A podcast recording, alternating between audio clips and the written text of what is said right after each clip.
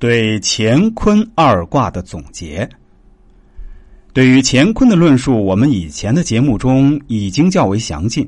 下面我们来看一下《说卦传》中对于乾坤的解释，这是学习这两卦的基础。不得不说，一乾为天，为环，为君，为父，为玉，为金，为寒，为冰，为大赤，为良马，为吉马，为伯马，为木果。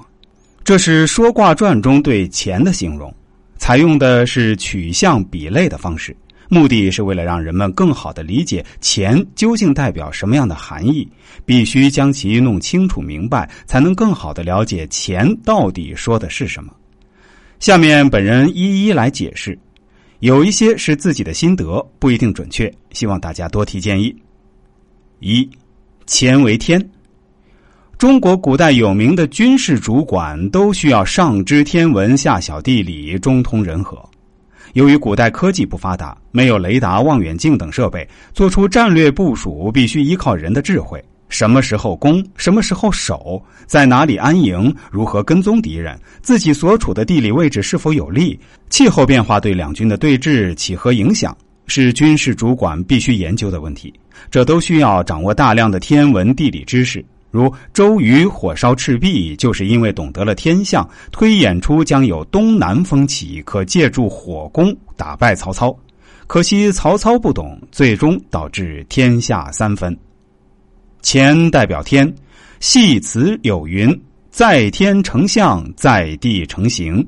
天至刚，地至柔，天刚地柔，才能和谐发展。”前面多有论述，在此不再深入。二，乾为环，环就是圆，一般的解释为圆满。个人理解为圆是一个封闭的图形，天不断的在运转变化，但规律是一定的，围着圆的轨道周而复始。只要掌握了规律，很容易得知其运动的方向。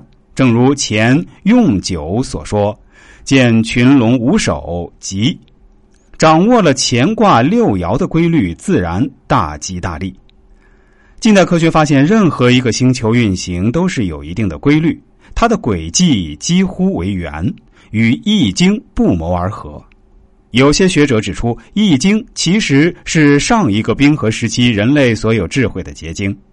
当时人类知道面临灭亡，希望将文明延续，于是留下了六十四卦的图形。希望后续人类能够悟出其中的规律。伏羲创造先天八卦不过是一个传说，原始人类的很多文明现象，科学都无法解释。本人较为相信这是外太空文明或是上一代人类文明的遗迹。